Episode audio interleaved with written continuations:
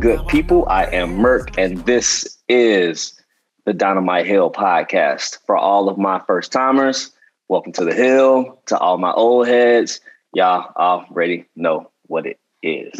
So, boom, I told you guys um, over the last couple of weeks, we're going to have a conversation kind of centered this dialogue around kind of Black health, Black health advocacy, and a lot of the issues that kind of circulate around it. Um, as you guys know, last week we had Dr. Jasmine Berry come in, and you know she spoke upon some general kind of Black health topics. And this week, I am tremendously fortunate and happy to be able to have three beautiful Black women, Black doctors, Black mothers here to kind of expound upon some of those things and dive a little bit deeper into some of the areas that we didn't get necessarily an opportunity to talk about. So I will um, allow them to introduce themselves and give their background and credentials, and um, we'll jump right in. I'll start with Tip. Tip, tell the people who you are, what you got going. Hey everyone, my name is uh, Tiffany Irving, Dr. Tiffany Irving. I am Respect. a um, adult nurse practitioner. I've been practicing as an adult NP um, since 2012. Um, so I'm going into my almost my 10th year of practice. Um, I specialize in hospital medicine, so I treat patients on the in- inpatient side, and it's just internal medicine. So I treat a variety of, it's like the Walmart of the hospital. We just kind of get everything. Um, graduated with my doctorate in 2019. So, um, my focus for my doctoral program was health literacy in African Americans. So, um, hopefully I'll have a lot to um, give to this podcast. And thank you so much, Merk, for having me. Oh, for sure. Keisha. Hello, hello, everyone. I am Dr. Lakeisha Rowe, and I am a family nurse practitioner. I have been an NP since the end of 2015. Um, after my nursing career, about eight years was in emergency medicine, and then I switched over to become a nurse practitioner my experience there was an outpatient setting in rheumatology. So, um, very specialized medicine, but definitely um, became passionate about that. And actually, I've been away from the bedside for the last year because I did have a pandemic baby in October 2020. Um, and now I am in education. I am a content expert at a ADN RN program. And so switching it up a bit, and that's me. So, for sure. Sis? Everybody, I'm Dr. Tennille Curtis. Um, my background is in pediatrics. I've been a pediatric nurse practitioner for the past eight years. Um, my other specialty is in academia. I'm also an assistant dean for one of the largest NP programs in the United States. Um, and also, I am a mother of a pandemic baby as well. Um, and I uh, my main focus and what I got my DNP on is in self care for healthcare providers and patients. For so, for so. So, um, great backgrounds, great stories. Um, I'm really looking forward to kind of this conversation. Um, for, for any anyone that's kind of new to the community, new to the group, um, and has not kind of been following from the past, uh, you know, this is like nostalgia. This is like UA in a particular time, in a particular moment, and I have not seen and chopped it up with all of these beautiful women in such a long time. So I'm excited for the conversation, excited for the content, and excited to get some of that um that that real, you know, UA that era back in this conversation. So old school. Old school. Oh, we ain't old yet. Well, now we old. You know, we oh yeah. Seasoned. Season. There you go. Like Season. There you go. I like, I like that a lot better. a lot better. All right, y'all. So boom. Um, you know, one of the main things um, that you know I've really been wanting to try to get the point across and really try to get perspectives and um, start some dialogue on is around self advocacy, right? When it comes to healthcare. Um, as you, we kind of talked about, and you know, we touched on some previous podcasts. There's always seemed like you know, amongst the Black community, there's a bit like a trepidation, of kind of cautiousness, of concern about kind of going and interacting and engaging with uh, you know your healthcare providers, not knowing what to say, not knowing how to truly advocate for yourself. Um, what are some of the things that you guys see um, when dealing with, be it Black folks in general, Black women coming in and not necessarily being prepared to really taking it, you know, be self advocates for their own health? Could you guys speak to some of that? Um, just from what I've noticed, um, plays a huge role in. Okay, so like I said, my background is hospital medicine. So by the time patients reach reach my, you know, to me, my encounter, you know, it's past something that can be managed in the clinic. Like they're they're mm-hmm. sick. Um, and what I've seen a lot amongst Black women in particular is fear. Um, and I think a lot of that plays goes into mistrust in the healthcare system that that has been you know plagued the Black community for years. But we go and go and go and put off and put off and put off going to the doctor until mm-hmm. stuff is bad. No choice. Um, I don't know if it's fear of what it could be so I'm just going to ignore it until I, I have no choice but to to um, deal with it. But it puts us in a very very tough situation in regards to our health. And um, like I said, by the time they get to me, things are are bad. And I just wish we could be more proactive and not reactive um, mm-hmm. in terms of our health, and just you know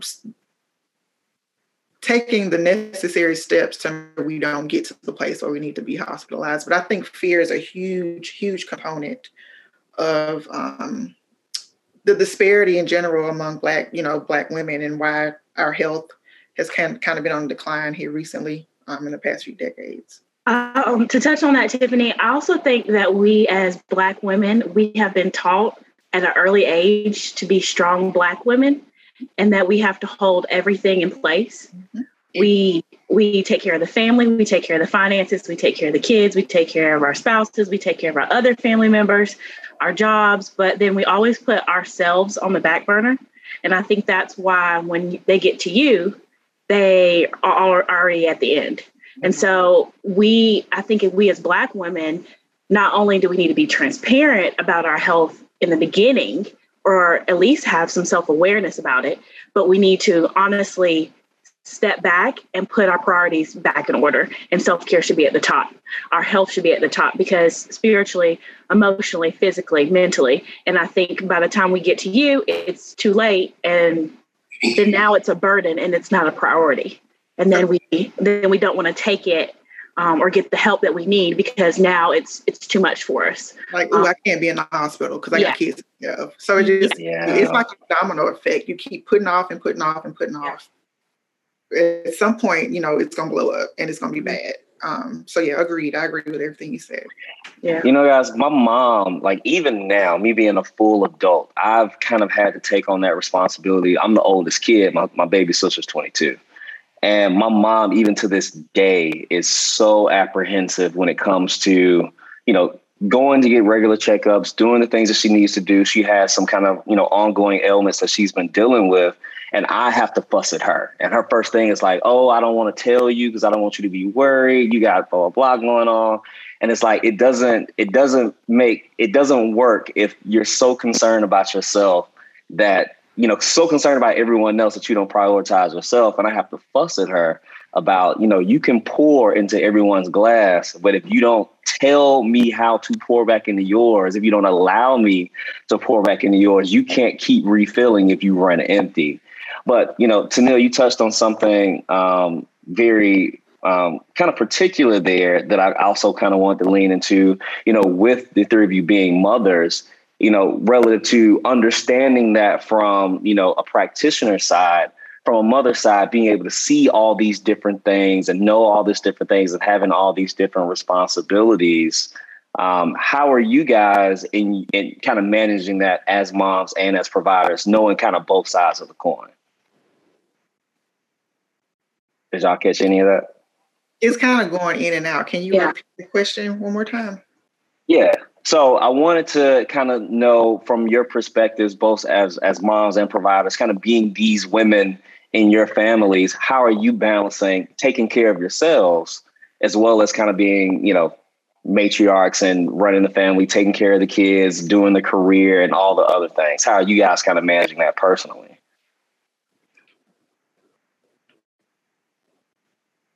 Anybody? Be honest. Be honest. Um, Be honest, right? Not managing.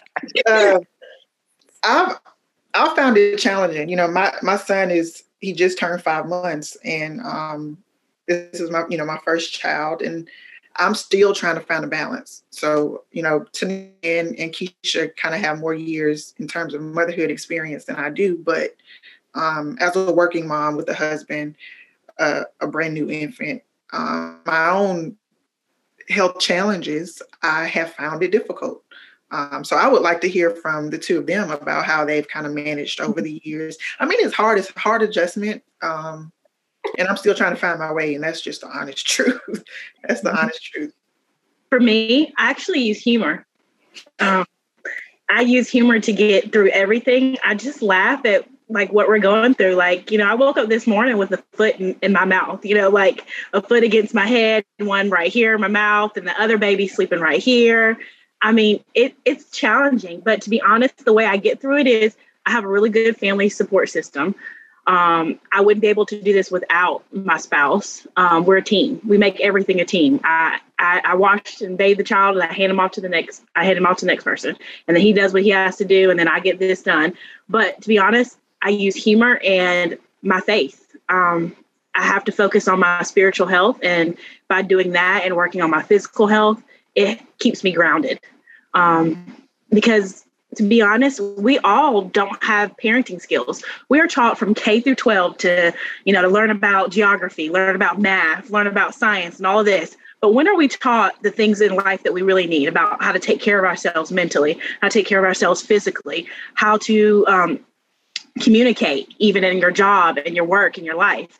And then now, boom, you have a baby. When are we taught to take care of this baby? You know we we mimic things that we see in our black culture within our families. So we take on those things. But then at the same time now that all three of us you know being highly educated and, it, having different experiences we see now okay i might not want to yell at my child the way my mama did or throw that shoe at me like my mama did you know it's like different things that we we start to grasp i think honestly having your child fed cleaned and and happy are the three things that you can mostly focus on as a mom. Other than that, we're all struggling. And I think that transparency should be shown and visible and talked about between Black mothers in a community. And it's not because um, me and Mark had this conversation uh, previously in a personal talk. You know, what happens in your house stays in your house. You know, we were taught that as kids. And so I feel like we don't trust or talk to each other. I know we three tell each other things, we go through stuff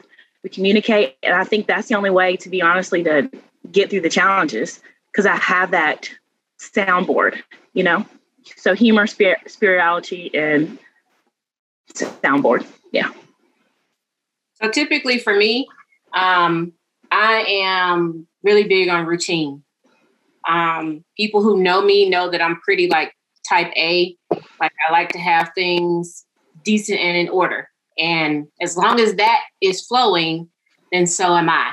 So I actually am dealing with um, a, a, time of my life where I'm not like I, I, laughed, you know, that I'm not managing it because I thought that I was, but different life circumstances have thrown a um, in my plan.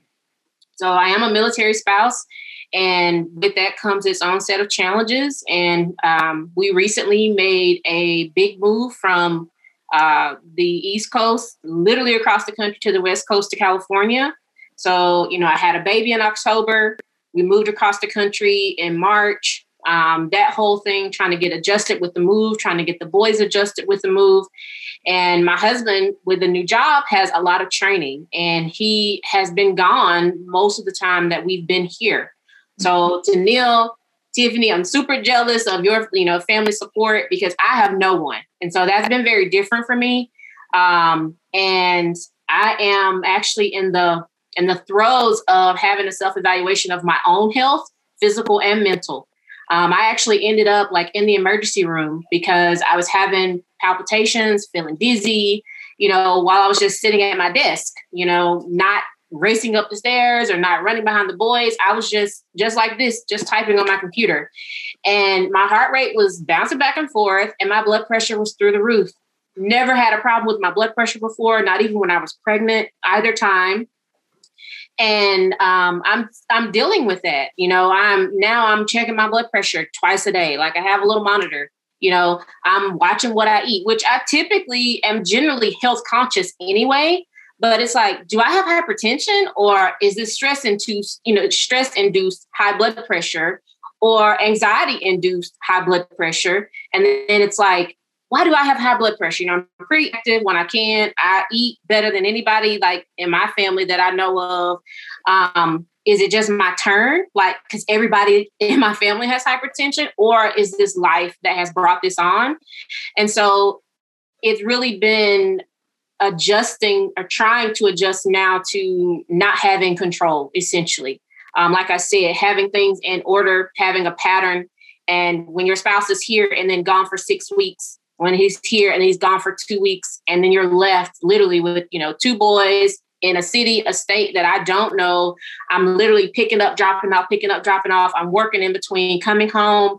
What are we going to eat? Get the boys bathed get them to bed on time you know and i have an 11 month old you know, he sleeps when he wants. He wakes up when he wants. So it's not like, oh, I just go to bed and wake up refreshed. It's like you may go to bed and then he wakes up.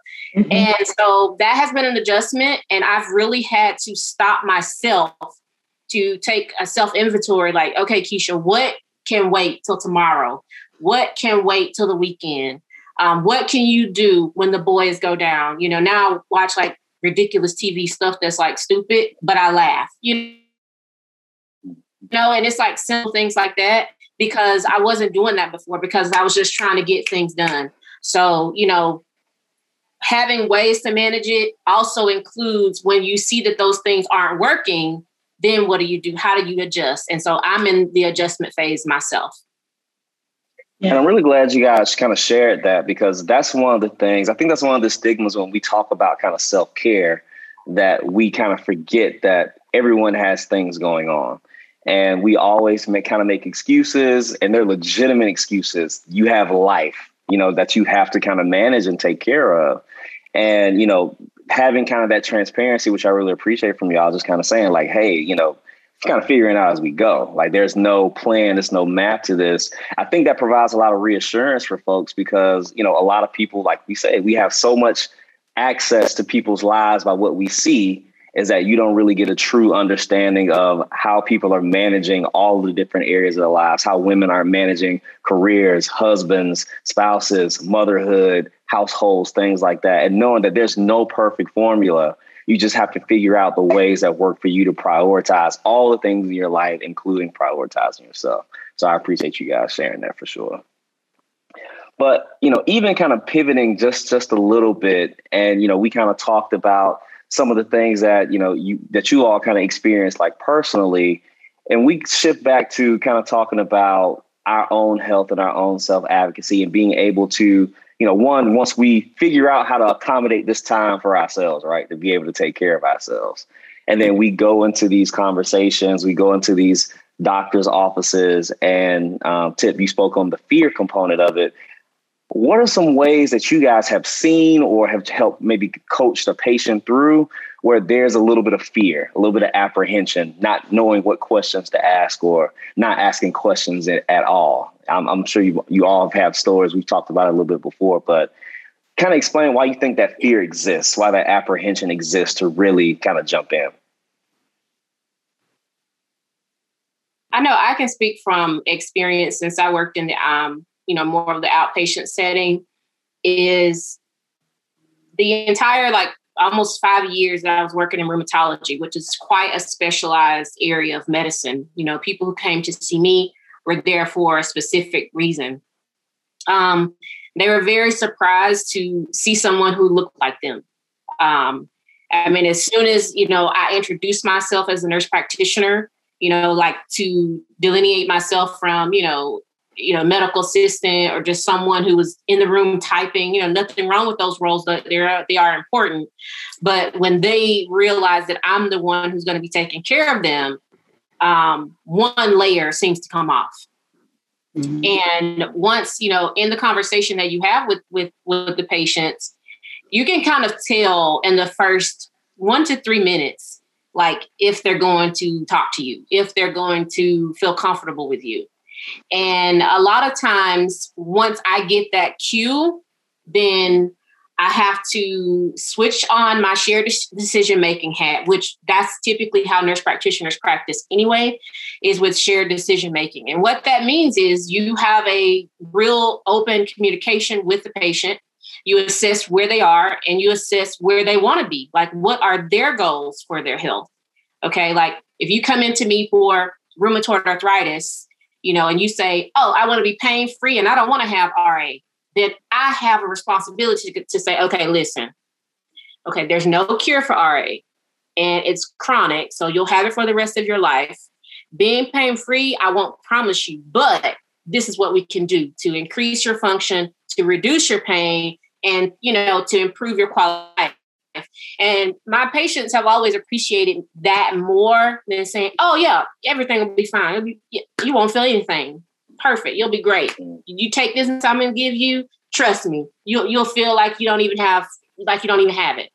Because we have been kind of fed those uh essentially those medical lies are pacified with those promises and then they're not delivered. And then that's another seed of mistrust that is planted. Um, and also just kind of getting like sometimes just like this face to face, like are you taking your medicines? Yeah, yeah, yeah, doc. I'm because they always call you doc. You, know, you tell them I'm a nurse practitioner. Yeah, doc. I'm taking, and I go, Are you taking your medicine? and they're like, I, you know, I forgot to pick them up. I'm like, listen, listen.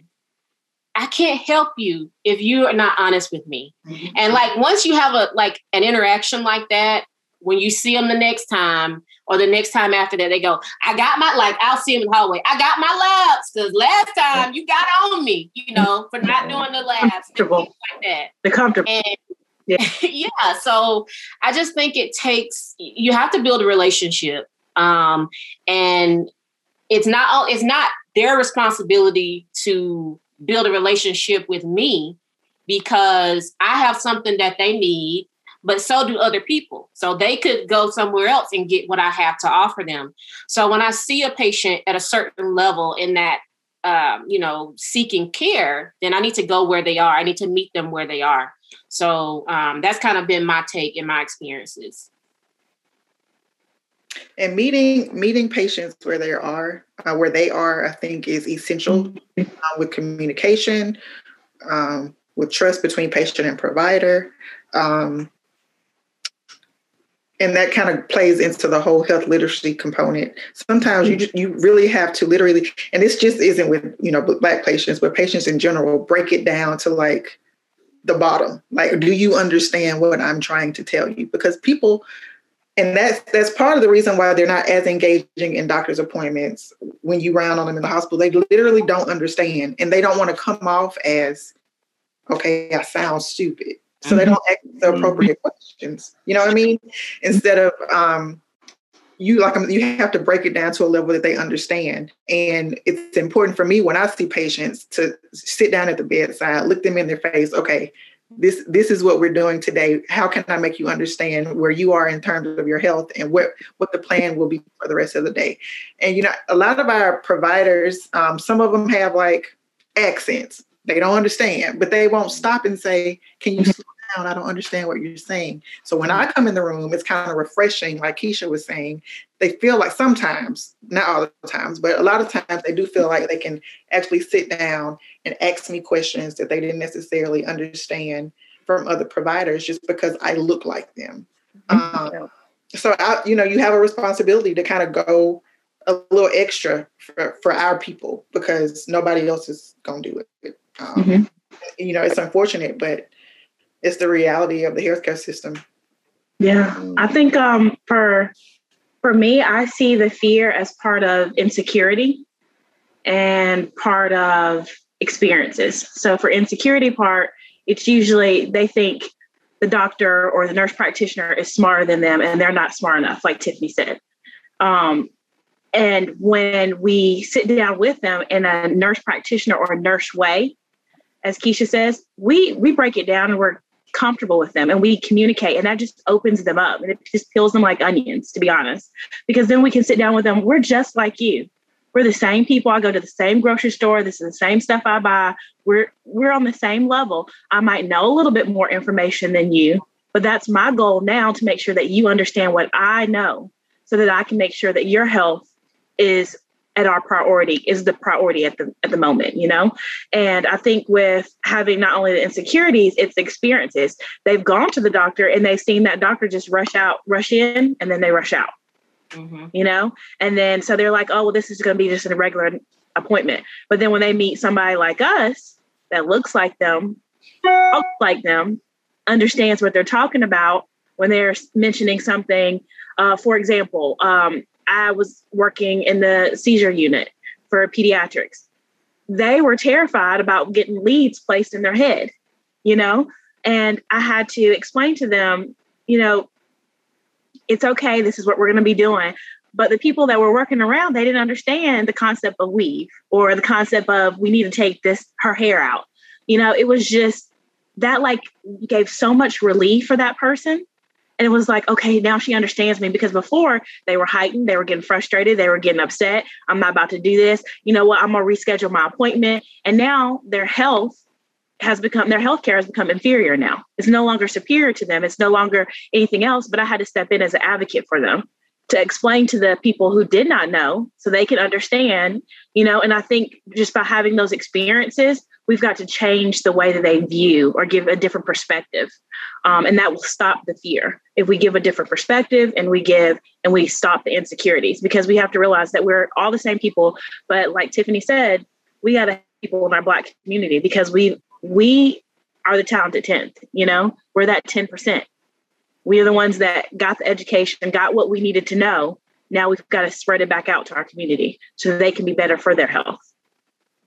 And you know, we see this like cross industry, you know, in a ton of different things where we have members of the black community who through, you know, work and help and support and whatever the case kind of ascend to certain levels, you know, of education, certain levels in their career. And there's always this responsibility that's like seems like it's just sitting on your shoulder that you have to be responsible for everyone else that looks like you. Like for me, you know, I've been in, you know, marketing communications, management, for you know 10 years.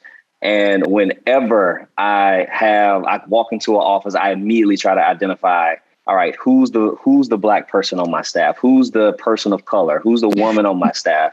You know what i'm saying? It's like all right i have to try to build a trust and rapport because i know at this particular point they're probably looking at me as you like like you're you're all i have to kind of get this in line so you all talked about kind of that re- that relatedness and that kind of community that operates when you kind of see, you know, a black provider. I'm the same way. Like when I walk in, it's like, walk in, you know, black woman, black dudes, like, oh, okay, all right, I can, you know, kind of yeah. kind of feel comfortable. Do y'all feel like a responsibility to have to do that every time, or is it like like what what does that feel like?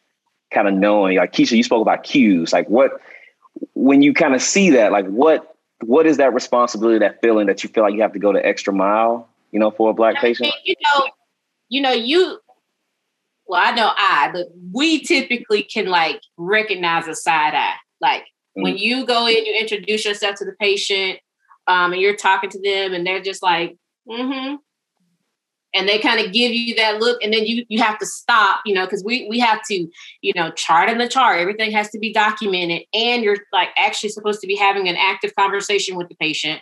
And if you become so enthralled in doing our task then you miss that because you know you'll look over and then you'll go you have to turn around and face the patient and go you know do you really understand? And like completely you know step away from the computer you know get up get closer to them um kind of ask them some leading questions.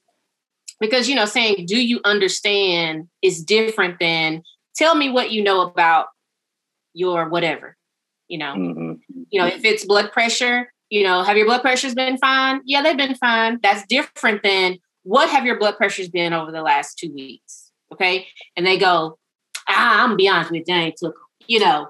You know but that's different than them saying yeah they've been fine so those are types of questions that I have to ask to get the information that I need versus just you know, letting them breeze through their their time slot. Um, one of the worst things that I I my personal opinion about healthcare is the 15 minute time slot.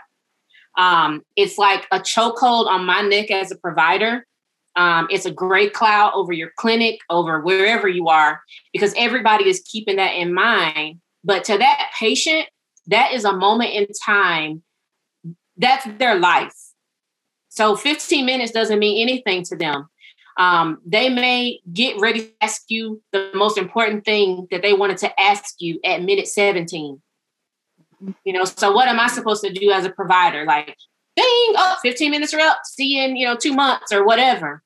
So if you don't help to kind of steer the conversation, to pick the right types of questions, um, I feel if I let them leave without trying harder to get them to a different level. Like I'm not trying to put them on, you know, educate them to know what I know or to have them say, "Oh, I'm perfectly fine with my disease. Oh, this is great," you know, because that takes time.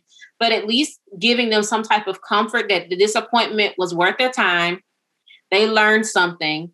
They got to ask me a question that they've never asked about their illness before um, or even that they got to voice, you know, I'm gonna be, I'm gonna be honest with you, I don't like this medicine. I don't like the way it makes me feel.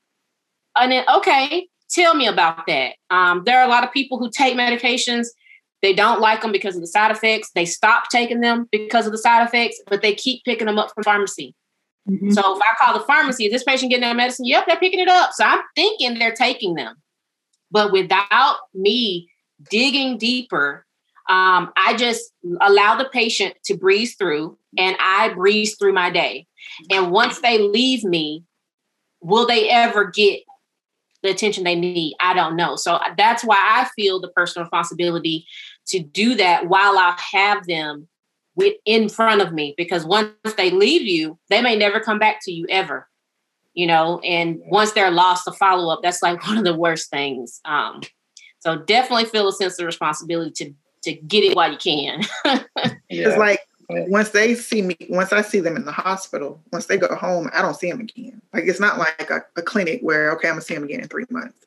So I literally have to put forth the effort to make sure the patients understand what they need to do once they get home to not come back to me in the hospital again. And don't get me wrong, like I can go in with the you know the whole Dr. Irvin facade and then take it off and like okay I'm Tiffany I'm talking to you face to face and some of them still won't open up mm-hmm. um, and you can try and push and push and push but some of us are just guarded and you know I think that's because of a lot of different factors but that is where my sense of responsibility comes from for Black patients because once they leave the hospital doors, I don't want to see them again because I don't want it to ever get that bad. I want them to understand what they need to do outside of the hospital to prevent having to come back to me again. Um, and it, it, it, gets tough. It's hard, especially when they don't let that wall down. Um, yeah. yeah.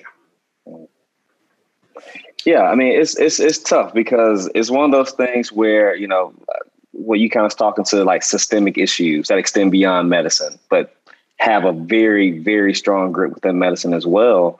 Where even we look at some of the stuff kind of around COVID and you know the mistrust and not wanting to listen to healthcare professionals, healthcare providers. You know, it's it's it's a huge kind of like thing of mistrust, and I think that um, black providers have an added, I don't necessarily say burden, but I don't even necessarily want to say responsibility either, but it's like this added component um, that, you know, I've seen, you know, personally with my providers that there's like a, a component of like added care, literacy that just goes on that's on top of whatever I'm going into the doctor's office for. And, you know, I used to be the same way. I would go in, you know, I have uh, hyperthyroidism as I was 12, I would go in. You know, my mom would take me when I was younger. I started going on my own. And I probably didn't really start kind of asking the questions and doing the things I need to do to probably like six, seven years ago, to be completely honest with y'all. And it's so many things that happen throughout that time that I just kind of let fall aside. And I'm sure that's the case with a lot of folks. And it's it's it's it's a difficult thing to try to figure out how to break down those walls. And Keisha, like you were saying, and you tip as well, having to try to figure out how to best maneuver around these guards and these walls in this finite amount of time that I have. And I can only imagine kind of the the responsibility that you guys feel to kind of carry that. But I know one of the things for me that I always try to ask when I leave, and I'll kind of throw this to you guys, is I always ask my providers, like, what can I do specifically better to come in here the next time or not have to come in here in some cases the next time so that I won't feel like you're gonna fuss at me when I'm here. You know what I mean? like what what are what are some of the things, and this can be as general or as specific as you want, what are some things that we can do as patients that have to interact with you guys to be better patients, to be better, you know, whether it's helping you to give you the information I need, or just helping ourselves by trying to open up. What can we do to be better? Preparing for the visit. So when I say that, I mean, you know, knowing what you're coming to see, you know, see that provider for. Um, another kind of misfortune in healthcare is that everything is so compartmentalized. So nowadays, you know, you go in and you tell your primary that you're having a stomach issue, and they may give you like one visit to try something out, and then they send you to gastroenterology. Um, but, but when you are ready to go to that appointment, whatever that is, you know, everybody basically has a smartphone okay, or a tablet. Go to your notes section, type the question that you want to know. Like, why does my stomach hurt after I eat hot Cheetos? Whatever. Put that question down. You know, why can I lose, you know, why can I lose weight if I work out five days a week? Because, you know, whatever, whatever that is. And then when you're in that visit, pull up that notes, you know, that's on your phone. Because even I, knowing what I know, having the experience that I have, when I'm in an appointment, one, I'm already ready to get out. When I go in, I'm ready to leave. Any questions? Nope, think I'm good. Like, even though, like, you know, I know questions to ask, unless there's legitimately something that I'm just like have a pressing concern, I'm even like, mm, can I just go? Like, can you check off that I've been here, that I've done what I was supposed to do so I can leave?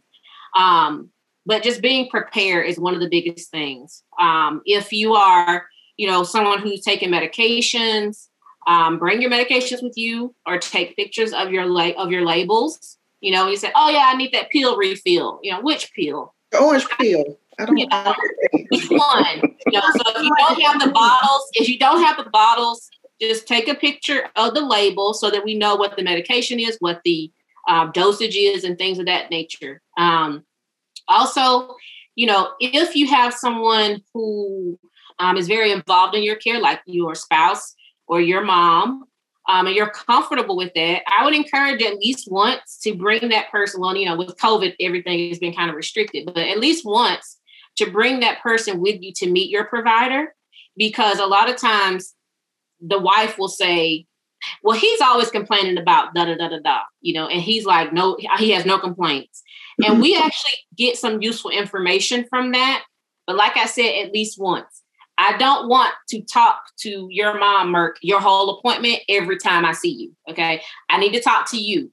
But it is helpful to at least meet that person who's like most involved in your care because sometimes they can give us some feedback that the patient may be holding like you know not giving us um, mm-hmm. and plus like i said it's a relationship so you're going to be seeing me every two months every three months i mean you see me like four or five times a year like we basically friends you know so mm-hmm. introduce your wife to me so that she can see who you're seeing and she can say, Did he tell you about this, this, and this? And I go, He hasn't mentioned that. And then we have a whole nother conversation.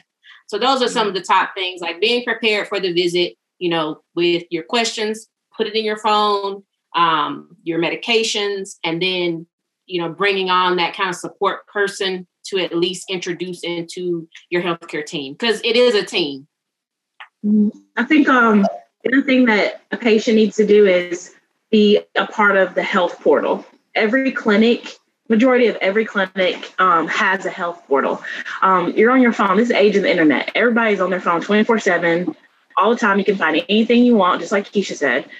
But we don't spend the time to go into our portal to look at our labs that came up, to look at um, the blood work or x rays, or to look at our last visit. What do I need? To, you know, like you said, when I leave, this is what I'm supposed to be doing. Okay, what doctor say again? I can't remember your health order. You can look at back, look back at your back, back, excuse me. You can look back at your um, summary visit for your last appointment. And when you look at your summary visit, it tells what are the things that you should be working on. Um, also, you can message your healthcare provider. Um, you can ask questions in between your appointments that are free. You know, those questions can be answered. If it's something that warrants more concern or needs to be evaluated, then you can go back in for another appointment. But majority of the time, you can get a lot of questions answered just going through that health portal in the message section. Especially, was I supposed to take this twice a day? Was I supposed to take this pill once a day, or was I supposed to take it for seven days or 10 days? And then you can just go in the portal and ask those questions. I know me for me personally, um, I was not checking my portal, and I should have been checking my portal. I knew better. And um, when I started, I realized I had gotten labs, and I had never got any, you know, callback about my labs. And and then I was like, man, I didn't get anything back back about my labs. And so I was tired, I was fatigued, I had um, muscle pain, body aches, and I had everything, but I pushed it to the side again from my previous conversations, being a mom and everything else. I just pushed my health to the back burner. Um, and then I looked at my portal and I realized that my vitamin D, which should be like, I think 36 to 100, was two. Was two. Literally, the level was two. And I'm like, no one called me. The nurse did not call me. The doctor did not call me. The lab did not call me. No one called it except me. And I feel like as patients, you have to be your first advocate. You have to go in and make sure that your stuff is done. Um, so I called my nurse and I'm like, hey, my vitamin D's low. She gets on the computer, you know, starts chatting. Sure oh, is. It is. It is low, right? You know, we need to go ahead and get you set on some uh, medication. And, you know, thankfully I got on the medication. I felt a whole lot better. Um, I was more energized and didn't have body aches and didn't think I was having fibromyalgia or anything else, you know, that was going on. But I'm thinking, you know, this is the end of the world. I'm sick, blah, blah, blah. But I would have kept having those bad thoughts. I would have kept going through the pain. I would have kept just not, you know, I might have seen Tiffany went into that predicament where I just let it go bad. And then I'm like, why do I need to be taking this vitamin D? So then I started looking it up. I started researching.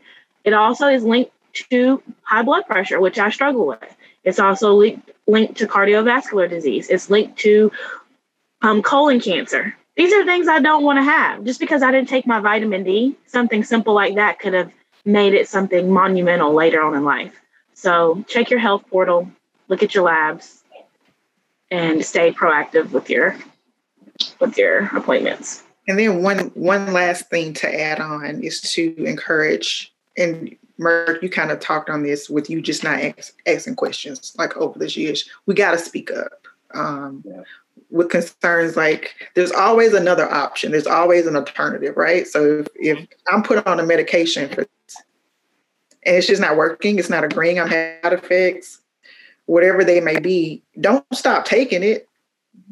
Bring that up like okay this is this is not there's it's not like an all and be all there's always something else that can be done. So i just want to encourage everybody to speak up um, right? Like, don't just stop taking medicine because you're having certain side effects. Like, there's always other options that you can explore with your provider, but we don't know if you don't say something. Like, I can't look at you and tell, you know, automatically tell that you're having an issue with the medicine. You have to tell me that. And then we can kind of move forward and figure out what else we can do, but you've got to speak up.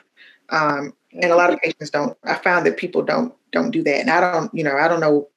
They would just rather stop taking the medicine Mm-hmm. Whatever whatever the medicine's for, I'm just not gonna take it. And that that leads y'all to coming to see me, and we don't want to do that. yeah. I think a lot of that comes from like when patients they just think, oh, the doctor knows what he's doing. So like I'll ask my mom, so what medication are you on? Is it working? Well, I don't think so. Well, why don't you tell him? Like you said, I didn't want to say anything because he knows what he's doing. I mean, that might be the case. Like what works for Tennille might not work for Keisha. Right. Um, but I don't know that. You know what I mean? So you've got to say something so that I can try to do what works best for you.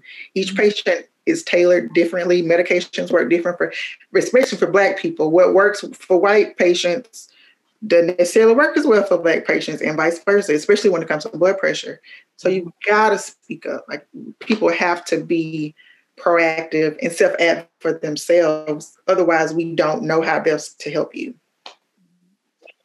That's right. I mean, it wasn't until I don't know. I, I feel like I was probably talking to Tennille and she fussed at me one time about like me taking my medicine. She asked me like, "Well, what medicine are you taking?" I was like, mm, "I don't know the name of it, but I take it every day." you know what I mean? It's like little things like knowing what yeah. medicine you like, knowing the name, knowing the dosage, like little things like that. I was taking Synthroid for 10 years, the same thing Doc asked me, "How you feeling? How you good? You know, your levels are normal. How you feeling? I'm good. I'm fine. Blah, blah, blah, what are you taking? I don't know. It's like, well, you may be able to lower your dosage, or we may need to up your dosage, but I'm gonna have to go look, and that's cutting into that precious amount of time that I got.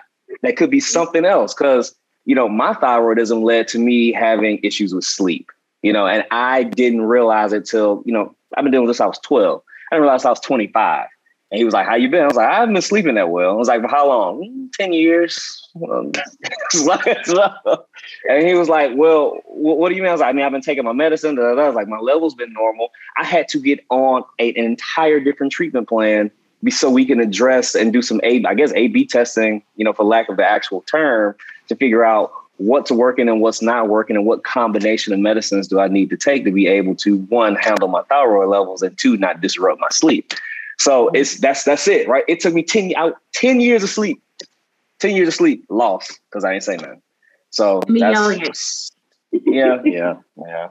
But you know, that's that's mm-hmm. another thing too, is I know if, if anything has, you know, went left, I have, you know, a community of people, um, you know, like y'all who, you know, if if it really gets bad, I can ask questions, I can kind of go to. It's not as you know, you, Tennille, you talked about like using the portals and stuff. I had an, um, a client that was a, a new clinic, healthcare and urgent care.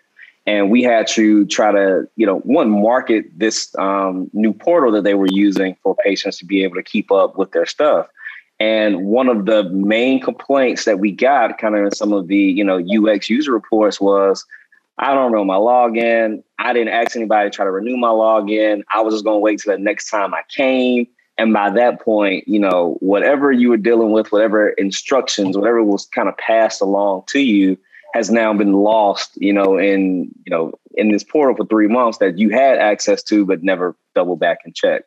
So, you know, that is one of the areas that I think uh, we definitely need to kind of lean into more as, as just regular folks, is just being taken care about, caring enough to care about the thing, you know, that we need to know to help you guys better kind of take care of us.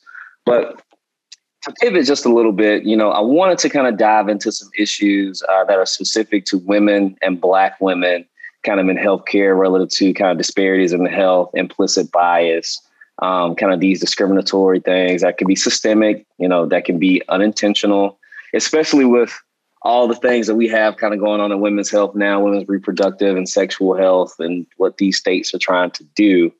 Um, one thing I wanted to ask you guys, I see the handshakes. Uh, one thing I wanted to ask y'all, just relative to women's health, what are some of the areas when you're you're dealing with men, you're dealing with folks of other races, other backgrounds? What are some of the things that you guys kind of notice, kind of on both sides of the coin, relative to Black women's health and some of the challenges and issues specific to Black women that they face in healthcare? People listening so when, as a Black woman, um, when you do seek care or you're in the healthcare setting and you do report something, whatever it is, having the actual provider to listen to you and then take that information and do something with it. So typically when I'm whenever I do have to be a patient, which you know, everybody hates to be a patient, I don't like go in and say, you know, I'm Dr. Lakeisha Rowe and I am I'm a nurse practitioner. I've been a nurse for this many years and this is what's wrong with me. I just slide in and I like go through the patient experience. And unfortunately, I'm disappointed nine times out of 10 with my interaction. Um, when I say this is what I'm experiencing, and they kind of revert straight to the the least the least likely thing on the totem pole, right? that like the thing that I'm not worried about. You know, if I thought that my heart rate was fast because I drank, you know, a double espresso from Starbucks, I wouldn't have came to the ER, right? So when I'm there, you know, how much coffee do you drink? How do you even know I drink coffee?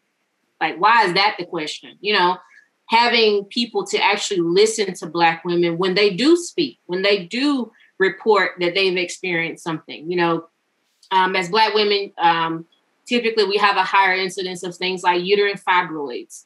Um, so if a Black woman says, you know, oh, my, my periods are very heavy, they're on three months out of the, you know, three weeks out of the month. And then the doctor's like, you want to take the birth control, maybe stop them. And like, no, I don't want to take hormones. Well, you may just have long periods. Like, no, you don't, you don't go from this, you want to do this or nothing. There's so many things in between and doing diagnostic tests to find the problem. You know, just because someone has dealt with the problem for any you know given time, it's not like, well, you know, maybe that's just you, that's just you. Go search go get you know get a test. Ask you know black women when you're there ask for the ultrasound. If you never had one you're having pelvic pain you're you're bleeding most of the month you know all of that you know ask have you had an ultrasound?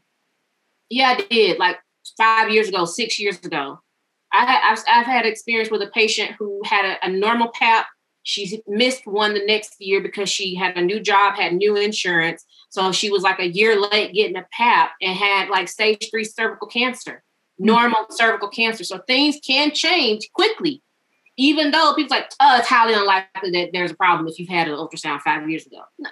What? So having people to actually listen to you when you do report that there's something wrong and doing the work to find the problem.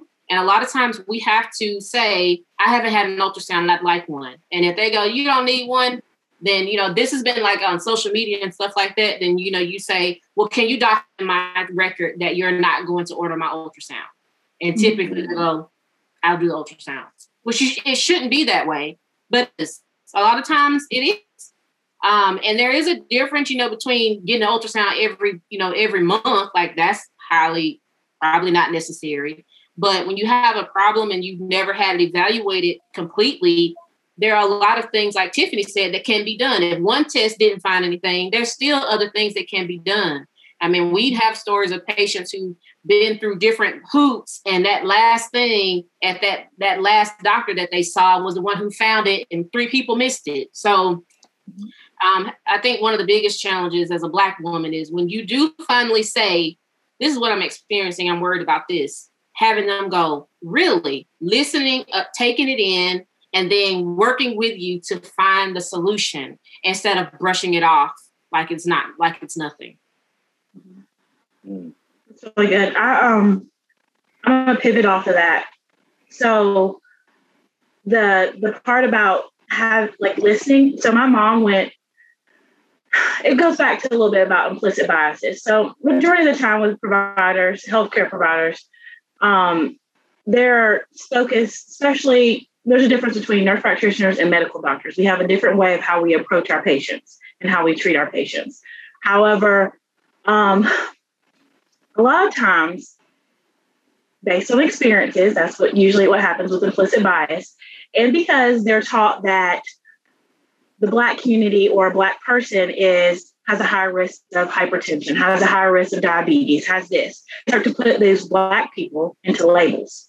So every time they see a black person, they think, oh, every black person has hypertension issues. Every black person has cardiovascular disease. Every black person, you know, older that's in an older age category has obesity. They start to label that, even though that's not what you're supposed to do. You're supposed to just know, use that as a denotation for your care, knowing that this is a risk factor for that person. And it's also based on other many factors, including like family, genes, your family, your genes, your the way you eat, the way you do everything, but they start to label us. When my mom goes into the um, the doctor's office, she does great, blah blah blah.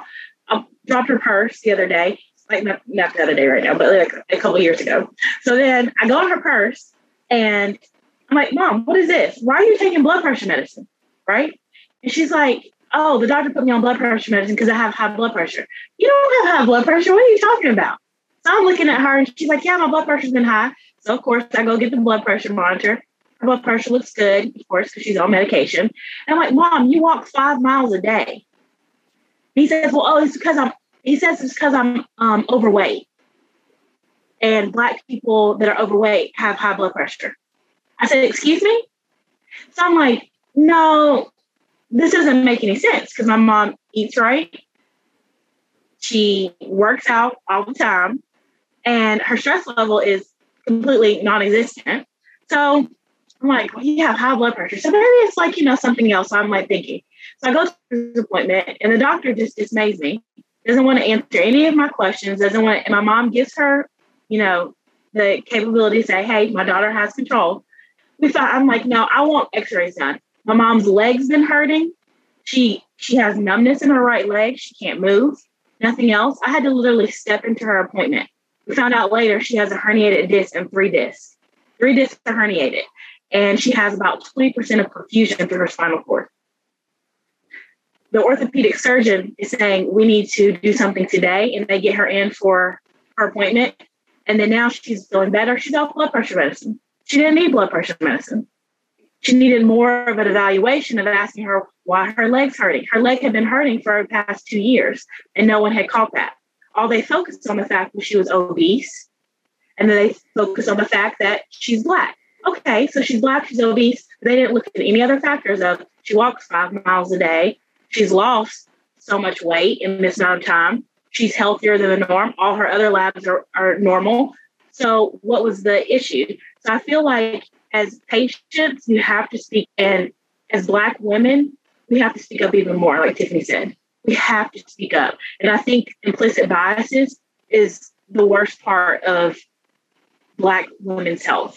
Um, and it's just it's just frustrating. I mean, I've had it with myself, you know, being in the hospital. First thing I got asked by nurses, when are you gonna sign your WIC papers? Didn't ask me anything else, didn't ask me, hi, what's your name? Hi, you know, what do you do for a living? Do you have insurance? Or how's the baby doing? Just literally walked in and asked, Am I going to sign your papers? That was her assumption because everyone else that she had taken care of the day was black and they had papers. So I obviously had WIC papers to sign for my child. Um, I think the implicit biases are the things that's going to hurt us and things that are going to cause inferior health care. I mean, that is that is a thing that's causing inferior health care. And you know, I work for a, a pretty large service. It's about 40 physicians and probably about 30 nurse practitioners. Um, and maybe seven or eight of us are black, like, and that's like out of what, what, 80 people? I mean, just like sitting around the office, just hearing what other providers say or how they respond to pages or how they respond to requests from different patients. They're not intentionally being racist or um, being biased, but it's the unconscious bias that's been passed Ingrained. for years. Um, and without, and I don't know if, if these these clinics and these medical institutions need to do further training on implicit bias and what we can do to help with healthcare disparities, but people have to really sit and reevaluate. My my um my uh, medical director is African American right now, and she sent a sent an email out um, months ago. I don't remember what happened. Something happened that triggered. You know, the racial climate is just ridiculous right now. But something happened during the past election that kind of triggered this email, um, and she sent it basically saying, you know, we all have, even as a black provider, I have bias, you know, towards that I don't really think about all the time. Um, but we all have it. We're all programmed a certain way, and you really have to sit and intentionally try to unprogram um, how you see Black people or how you see Black women, women in general, just patients overall. Like, we need better training from the beginning, from nursing school, medical school, um, just like from the ground up about how we can work through these this bias that's kind of been passed down. I was reading some article, um, and this kind of goes into Black women and how pain is perceived and how we, we have this higher pain tolerance compared to mm-hmm. other patients. Um, and it was a physician from like an old school physician that went to medical school like in the 50s and 60s. And he was basically saying when a Black woman came in complaining of um, pelvic pain, they automatically thought a STD due to this thought that black women were more um, promiscuous or just kind of lived a, a, lifestyle that led to that. But when white com- women came in with the same complaint, they thought endometriosis or or something other than STDs, and that that was in medical school training. Like that was taught to the medical school um, class, and that stuff has been passed down years, I mean, decades and decades. And that's what we've got to rewire. And it's going to take a long time. But I think a fortunate part of this, I think institutions are finally realizing that there is an issue.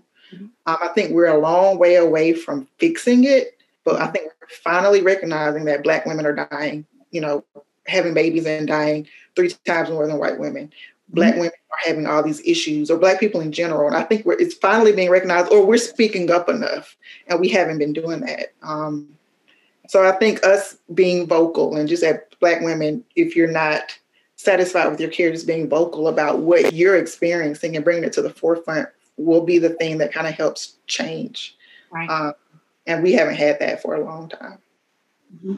yeah and it's, it's one of the things too even um, you know when i was doing kind of market research uh, when i was working um, with that clinic and looking how to kind of uh, best reach uh, you know the minority communities that were in the area what were kind of the areas of concern um, i kind of had to put like my social sciences hat on and I think that's one of the things that's been done while the conversation has kind of been a little bit more in vogue now. You kind of hear discussions more. Is there's this kind of interdisciplinary and kind of approach to it now, where you have social scientists, you know, and, and sociologists working with, uh, you know, medical schools, nursing schools to talk about some of the things that we address in all the other different areas of kind of the Black uh, disenfranchised minority experience and taking these same disciplines, these same studies, and, and showing that because it is systemic, there's no area of life that it doesn't touch, except this is the one that's you know most directly life and death for people, and it's, it hasn't received as much attention because you know it's again to to be interdisciplinary in that kind of way to have that kind of intersectionality that one has to be amongst you know academia in the medical community that okay we're doing something wrong.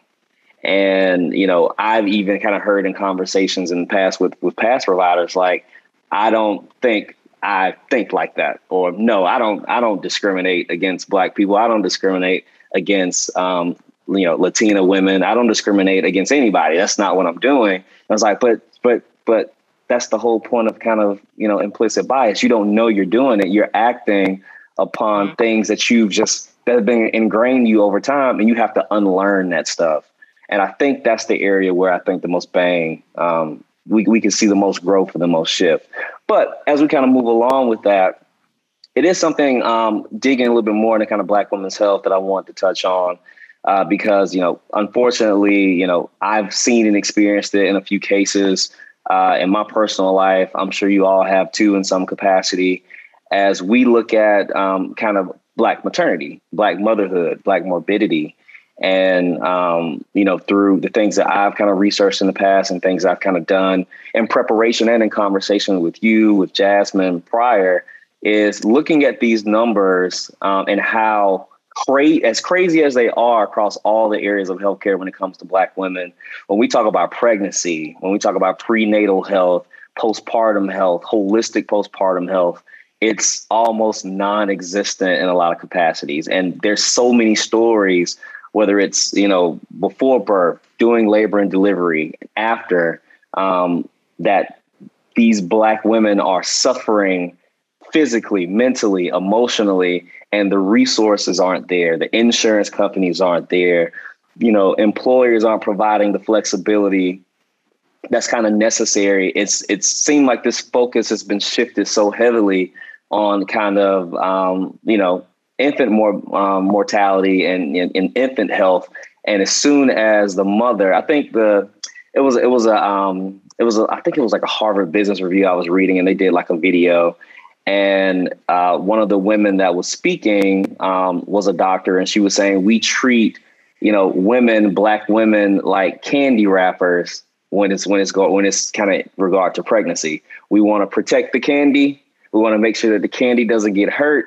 But as soon as the candy is out, we enjoy the candy and we discard the wrapper. And ah. it's yeah, it, it was a gem. You know, she dropped that was heavy. But you know, that speaks to this whole canary in the coal mine, you know, kind of thing where it's like, all right, if we focus, if we shift the focus, and I know this this some folks may not want to hear this, if we shift the focus away from, and I want to say completely, but shift more of the focus away from kind of infant health and focus on healthy moms, healthy black moms, healthy pregnancies, and providing support for mothers after they've given birth, both physical support, emotional support, mental support. I feel like that only does work to enrich the life of the child and of the family because you have a healthy mom. And you know, I'm you know, you all have children and you know are dealing with you know small kids and having to transition back into the workforce and probably what's not enough time while you're still trying to be a functional mom you have to be a you know a functional human. And it's it, it just seems like there's not enough focus on that. Um, so i wanted you guys to speak to a little bit you know around you know care around pregnancy you know prenatal labor and delivery and um, and postpartum and what are some of the areas that you felt seen and noticed where you see gaps and what are some ways that women, black women, can better and the communities around the black women, you know, us included, how can we better help support um, you guys as you, you know, go through this body changing, life changing, emotional, you know, you know, you know, just it's just just the whole thing. You guys speak some of that. No, I can. So, um, I'll actually think that um, kind of like what Keisha was saying about preparing, we need to prepare for pregnancy. We need to prepare for postpartum. We need to read up about what's going to happen after I have the baby. What should it look like when this occurs? What should it look like, you know, body wise? How should I be feeling? What are my thought process? What kind of help am I to have? Because I feel like, I don't know about y'all ladies, but I felt like did nobody tell me what was to happen after I had this baby? And I was kind of like in a whirlwind, like, I got to wear this for how long? And this is coming out of me for how long? You know, like you're thinking, like, nobody told me about this, you know, like, oh, wait, I really don't sleep. And they say sleep in the baby sleeps. When do you when do you do anything else? Like you don't get your mind right for this. And I um this last pregnancy, unfortunately, I had a little PTSD from um, trauma that I had with my first pregnancy. So my second pregnancy, I was already heightened. And then I um, started hemorrhaging and I told the nurse and she didn't believe me. And I was like, I, I need to see the doctor. And they finally brought the doctor in and he's like, she's hemorrhaging. We need to take her to the ICU now. And all in my head, going back to what we talked about before, being a mom, I literally asked my husband, do you have the insurance policy? Do you know it, where it is? Do you know the password? Do you know the company name? I'm thinking of everything I need to do to make sure my family's taken care of because this might be my last time with my family. And then I, I'm now nervous. Every time something happened to me, I get nervous. And then I started getting nervous even more. Then I realized I never had a postpartum visit. Never had a post. No one called me for a postpartum visit. You're supposed to get one. You know that one visit you get. And yeah, and I and I um I then I started to realize I'm really irritable. I'm really like freaking out. I'm thinking about things that are not shouldn't be happening. And that's when I realized I had postpartum anxiety. I had to diagnose myself, and that should not be the case whatsoever. Um, I luckily have family support. I seek therapy, which helps me tremendously. I do self care, um, things that put me back into balance for me. But women, Black women, we need to be prepared for that. You know, that's one thing um, postpartum anxiety, postpartum depression, postpartum psychosis, it's not racist. There's no implicit bias, there's no racism there. It affects every single woman. It can affect every single woman. And I've never experienced anxiety before. So to have this, then it brings on more trauma, more PTSD, more anxiety because I, you know, I've, I've known people who have taken their life and it put me in a in a tailspin. And I know to that part. And I don't want another black woman to experience that. but I wish someone had talked to me more about it. I thought, oh, I've never had anxiety. Oh, I've never had depression. Oh, I've never had any mental health issues. So I'm not going to have postpartum anxiety. I'm not going to have postpartum depression. But I did. And it was, and it's been traumatic for us. It's, it's been, I've had to change my whole way of thinking my whole life. I don't really talk about it with other people. I, I'm not afraid to talk about it, but I think more people need to talk about it so they know that they're not alone. We're not alone when we have to go through these feelings. We it's okay. There's ways to be to be helped, and I know that through my company that I work for, I have therapy. It's an option through my insurance. That was something that I prepared before I started reading. You know, nonchalantly, oh, I got therapy. Okay, blah blah. Okay, I also get maternity leave. Okay, I get this. But I think we've got to be a little bit more proactive and looking at things ahead of time um, because everyone's not forfeited that luxury, and everybody's not forfeited to know that their diagnosis either. Um, and I want to say, take you know, make sure you go to your postpartum appointment. Make sure you have people who know you and know when something's not right. Um, and make sure that you have an outlet for therapy, regardless if you are diagnosed with postpartum um, anxiety, depression, or psychosis, because postpartum is its own fifth trimester. It is it is something totally different. Your hormones are not the same. You're not the same person mentally, physically. You're, you're, you're, you're no longer a new person. You're no longer that person. You're a new person. And it's something that you have to adjust to. And I think that everybody should go through therapy during that time, um, whether, you know, it's through a psychologist, your phone appointment, one-on-one, but we need to talk and we need to make sure that mental health and Black women's health is imperative. We need to make sure that it is something that is done frequently, and um, you know, we need we need to speak more about it and be more transparent. Um, because that friend that I lost, I wish she would have known that I was going through something similar, or we could have bonded or talked about it. And I think that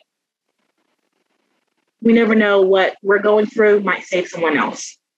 So. I definitely agree um, with Tennille. Um, a lot of people, when you say postpartum, you know, they think about that like six to eight weeks after you have a baby. And postpartum period essentially is all the way up, technically up until the, you know, the child is a, is a year old. Um, maternal suicide actually kills more women in the first year than hemorrhaging, then you know preeclampsia, eclampsia that everybody you know is so afraid of, then those big complications. Yes, they're big and they're bad. Everybody knows about those. But uh, you know, maternal suicide because of postpartum depression, anxiety, psychosis, actually kills more women each, you know, each year. And um, one of the things that Tennille said is, you know, being prepared for pregnancy. You know, it's different than not like we we want to get pregnant so we're going to do this.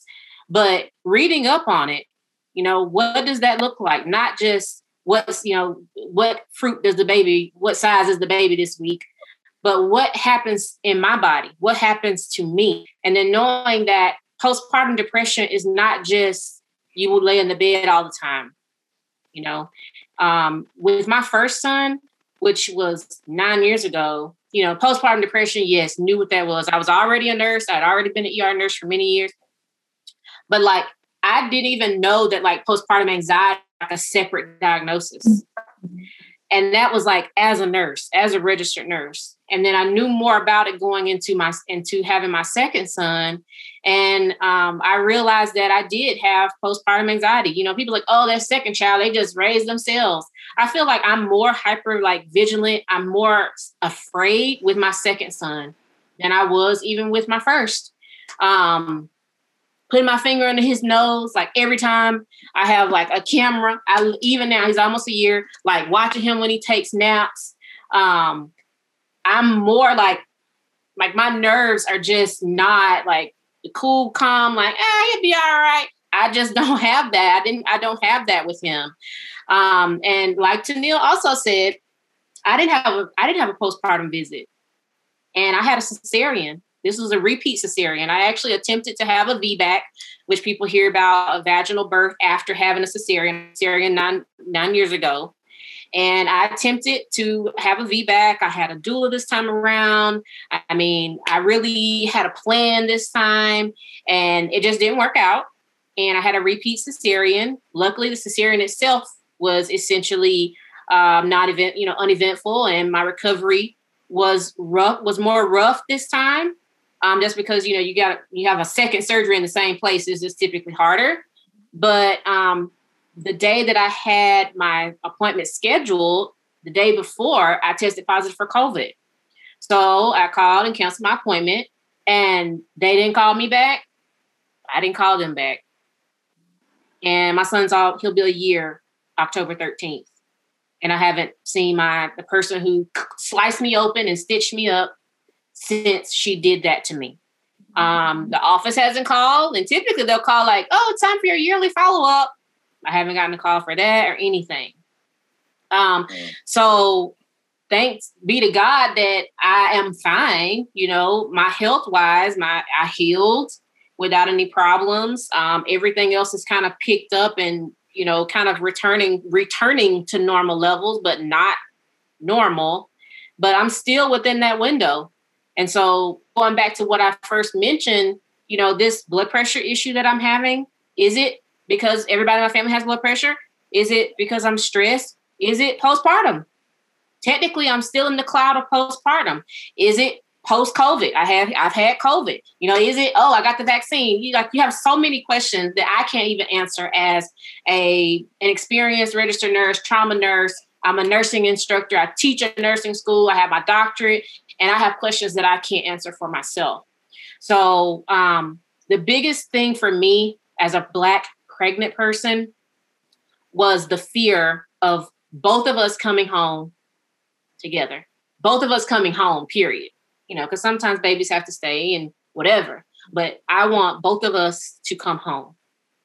And I, it, it's such a sad thing to know that as Black women, you have to take stock of that before you even plan to get pregnant. Mm-hmm. You know, there are there are women who have conversations like, I mean, I really want a baby, but black women dying, y'all. I'm scared. I'm scared. That's it. That's it. it's really rough. And where I had my son, there were no black midwives. Mm-hmm. Um, my doula was two hours away from me. She was black. I had to find one two hours away. Um, there were no black. There were no black lactation consultants. And I never could even get a lactation consultant, even through the county health department, because they never returned my phone calls.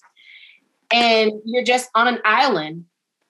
You're literally on an island, and or you feel like you are. Mm-hmm. And depending on where you live and things of that nature, like T- Tennille said, your accessibility, your insurance, you, you know, your financial status, your access to resources, you could literally be on an island with no help or you can be there with a lot of help and still not be able to access it.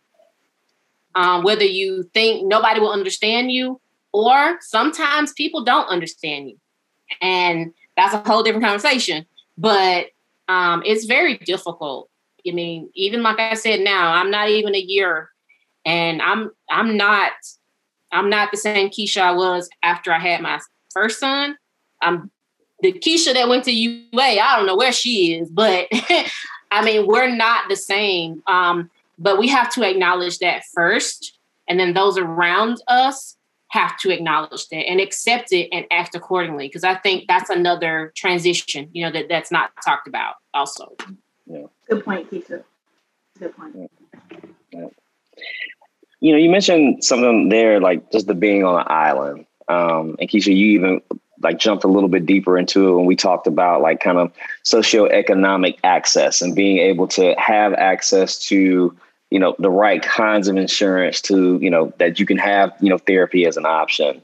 And you know we look at you know some of these numbers and how disproportionate they are kind of based on location. Like you were saying where you may not you may have access to a resource but that resource may not be you know in a in a proximity to where you can actually take advantage of it, or you could be in a situation where you don't have any of this.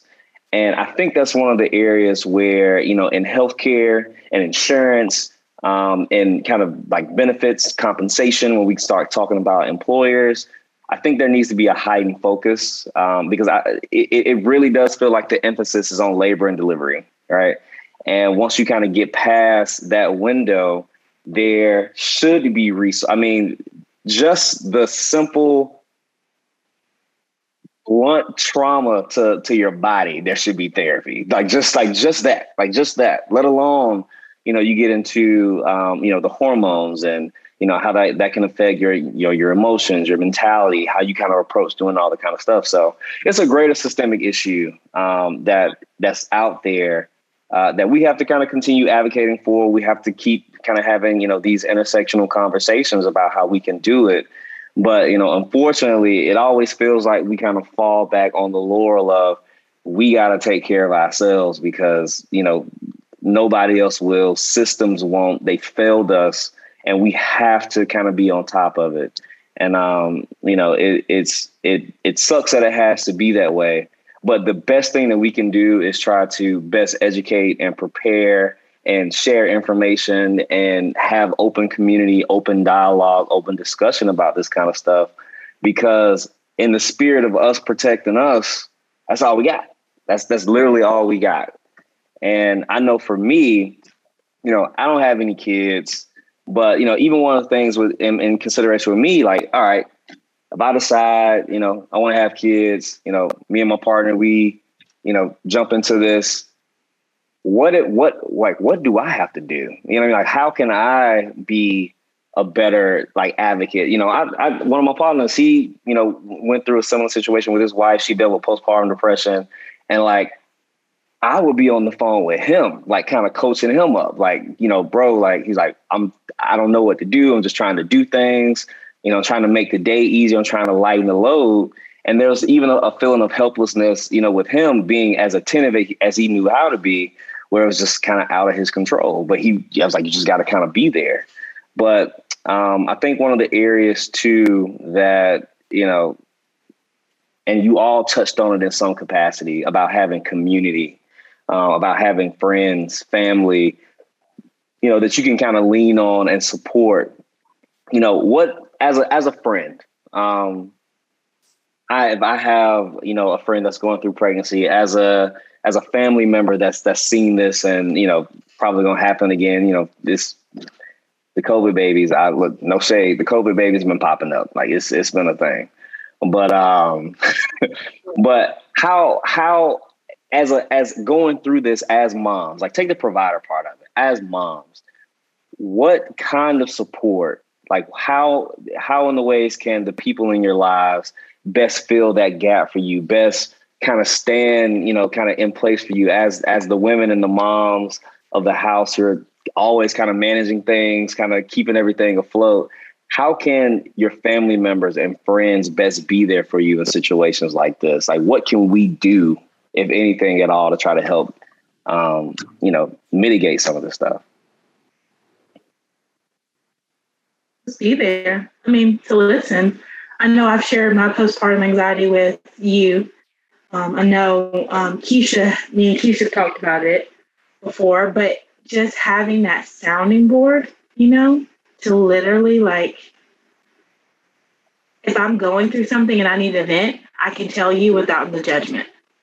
Or um, if I'm saying, hey, I'm having postpartum anxiety or I'm having anxiety attack right now, like I need something, having the group of people just that, you know, will be there, to be honest. Yeah. Uh, because we everybody has stuff in their life they're going through.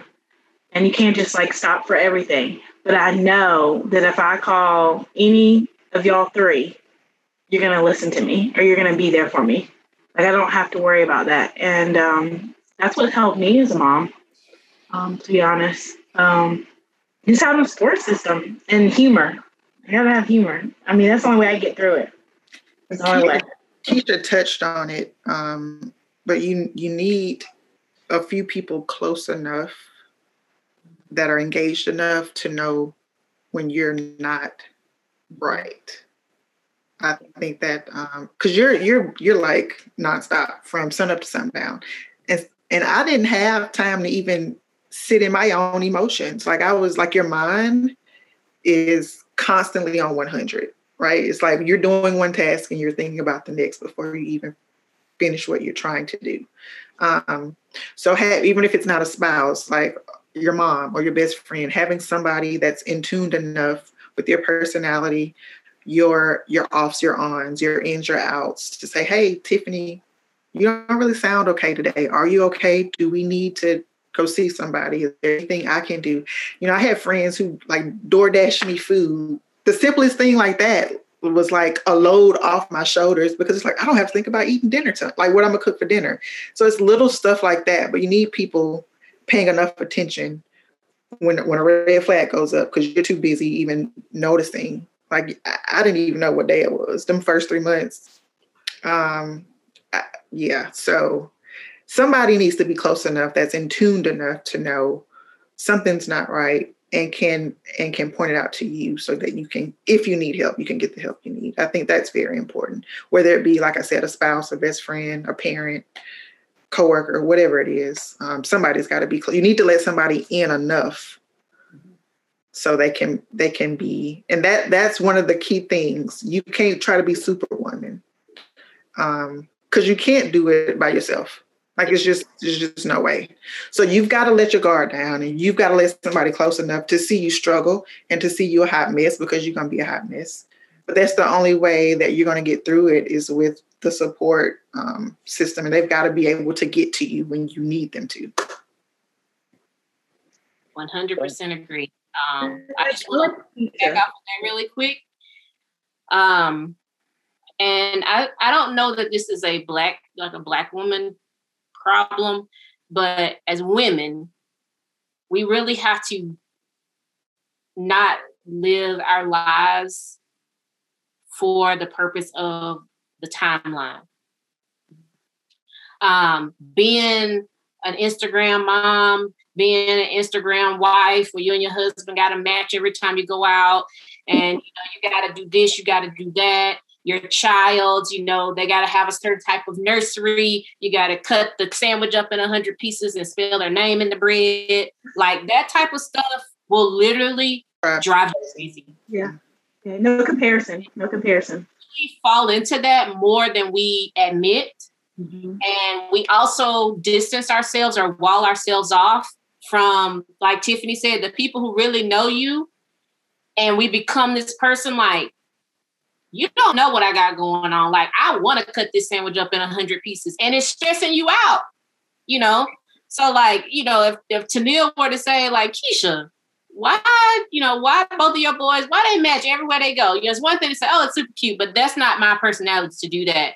So if I'm like having anxiety trying to find matching outfits so we can take a picture for Instagram and it's stressing me out if I don't find outfits that match. And Tennille says something to me. She knows it's because I'm like doing the most for me right? Mm-hmm. And sometimes you need that person to kind of like stop you and go, I'm tripping.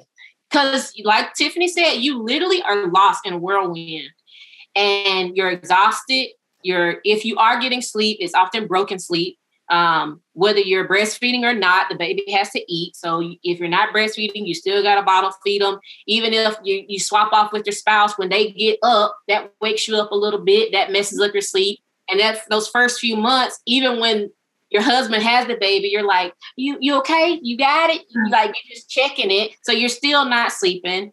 Um, when your mom or somebody comes and has the baby, you're still like, you all right? He all right? You still not sleeping. With my first one, I didn't. Like I, I remember I didn't do that. With Landon, I'm like, who wants to keep Landon overnight? Anybody, anybody. Because I want to sleep. Because if he's if he's with me, I'm not gonna sleep. But if I go to a hotel, I can sleep all night because I like he's not here. Mm-hmm. But it's like you just have to acknowledge that you are getting lost in whatever that whirlwind is and allow those people that you know love you and have your best interest at heart. They're not trying to compare what type of mom you are to what type of mom your mom was or what type of mom your girlfriend is or what type of mom on Instagram. Like, stop following all those hashtags. Stop labeling yourself as a crunchy mom or soft loving mom or whatever type of mom. You had a baby in your uterus, you pushed it out or got it cut out, and that baby is alive. You are a mama, period. So all that other stuff is irrelevant because it only adds another layer of stress. You can't do this because I don't believe in this and I'm this type of mom. So I can't do that because I'm this type of mom. And we really we really reach ourselves and we stress ourselves out in that way.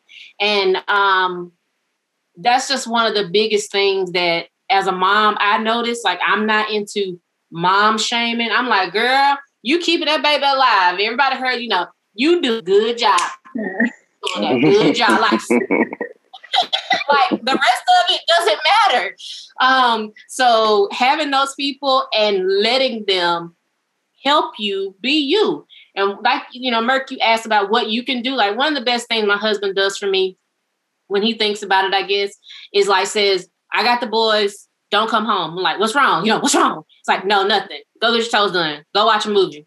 You go eat whatever we I got. I'm gonna feed the boys and put them to bed. And I'm like, no, I'm gonna come home. It's like, no, do it. You know, go do something. Don't come home. Go eat. Go eat whatever you want. You know, I like red lobster. You know, this ain't sponsored, but I like red lobster. The rest of people in my family don't really like it that much, right? I like burritos. I can eat a burrito, I don't know, every week but not them. You go, go eat your burrito, go get your pedicure. Just come home whenever you whenever you get done. And you sometimes need somebody to essentially make you take that time for yourself. That's kind of how I am. Neil, she's kind of gotten that whole self-care thing. She got a groove with that, you know. But I'm I'm having to learn that. I almost have to schedule that um, because I'm I, it's an, it's it's the last thing. So that's that's a big one. Stop labeling yourself. You ain't a you ain't a crunchy mom. You ain't a whatever. You a mama. Just move on. Yeah, stop the comparison. Yeah. You, gotta stop comparing yourself to people on Instagram and everything else because you don't know what demons people are going through. Yep. Yeah. So you don't know what they have, demons they have, and what their what struggles they have, and everything angry on the other side. Mm-hmm. And as partners and spouses, you might have to make her, you know, stop. You know, stop. I, those clothes, I got them. I got them. Me over there, I got it. No, I got them. Mm-hmm. We don't let you know. You want to go eat? No, I don't want to get. I'm outside. Come out here. You know, mm-hmm. you got a pregnant yeah. friend. Trust me, feed her. She want to eat. Yes. yes. Okay we should go, you know, we should go eat whatever, whatever. Oh, we, I, I don't really want to go. You know, I don't like driving on the seatbelt over my bed. Well, come outside then. I'm here. We going. And so you just yeah. like what? Like you don't give me don't give me a chance to say no. Don't give me a chance to schedule it because it'll get pushed back. So that's one of the biggest things, that I definitely miss that. Me being here alone, just like not only having somebody to pop up on me, but I like to pop up on my friends. You know, when they like talking crazy, I'm like, what? We go, we about to go. Mm-hmm. And so I do. I miss that um, being over here by myself. So you know, if anybody want to pop up at LAX, I come get you. But uh, more planning is involved. We try to pop up in Cali. Last to that, I think spouses and partners need to remember to give mama some grace, a lot of grace. Yes. Um, because she's not who she was before baby got here. Um, mm-hmm. it's it's important to recognize that because I think, and I don't think it's intentional, but you just expect her to jump back into that role or to, mm-hmm. to play the role that she had. And she wants to. It's not like she wants to um, be negligent to any piece of her household, but she's just trying to figure it out. And, you know, mama has to give herself grace. And as partners and as spouses, we have to recognize that she needs grace, especially through that first year, because everybody's just trying to figure it out. Like every, when I say every, ain't no, ain't no rule book, ain't no, you don't get like a checklist to this. You literally are winging it day by day. Um, yeah, just, just have, give her grace. She gonna, she gonna be a hot mess most days, but just mm-hmm. love her through it. So. Well, I mean, I I don't think it's really much left to be said after that. I mean, it's um, you know, kind of the closing thought that I'm I'm even taking away from this conversation with y'all is like things I haven't even considered. You know, as a friend, as a family member, you know, as a you know, just just just as a man, you know, kind of understanding and a lot and a lot of the things, you know, I try to talk about and I try to bring up is one, so I can understand better, so that I can help, you know, in the ways that I can, and I can be a better, you know, community member and support the people and the initiatives and the things that I care about. And, you know, to be able to have this conversation, you know, for you all to be as transparent and as open and as willing as you were to talk about some of these things are super personal. And even to acknowledge that some of these things are probably a little bit too private. And we need to kind of create spaces safe spaces to have these conversations to have the support and you know be able to advocate so we can you know tackle some of these systemic issues that disproportionately negatively affect um, women and black women in particular but yeah this was great i mean i don't i don't even know what to say like i'm i'm, I'm floored i was taking notes you know what i'm saying of how I can how I can be better. You know what I'm saying? All this kind of stuff across the board. So again, I appreciate you guys. Uh, I uh, appreciate your time. Um, oh, I don't know what to say. So I'm going to my boiler. So everyone, make sure y'all like, subscribe. You know what I'm saying? Share the page. Uh, we are on Apple Podcasts, Spotify, Google Play, YouTube, you name it. We there. Where y'all listen, we there too. Um, um, and again, thank you, Tip, Neil, Keisha, for your time, hearing all that's going on, and knowing that y'all gave me an hour and 30 minutes of your Sunday. I'm fruit baskets going to everybody. Like I don't, I don't even know what else to do. So, so I appreciate y'all. Is there anything any of you want to close with? Any last notes? Any last thoughts? kudos to you, Mer, yeah. for for having this um, avenue, this this method or way of just having the conversation. I think that um, alone speaks volumes to the man you are and the character you have, and your love and support for Black women. Um, you have always loved and supported Black women, and I think this speaks volumes and will do more work than you know. So, thank you for having us. For sure. I certainly hope so. Hmm? Check on your mom friends. Oh yeah. Check on your mom friends. Oh, yeah. Hashtag check, check on, your mom friends. Check on your mom friends. Yeah. Sorry, folks. With that, again, um, it's the hill.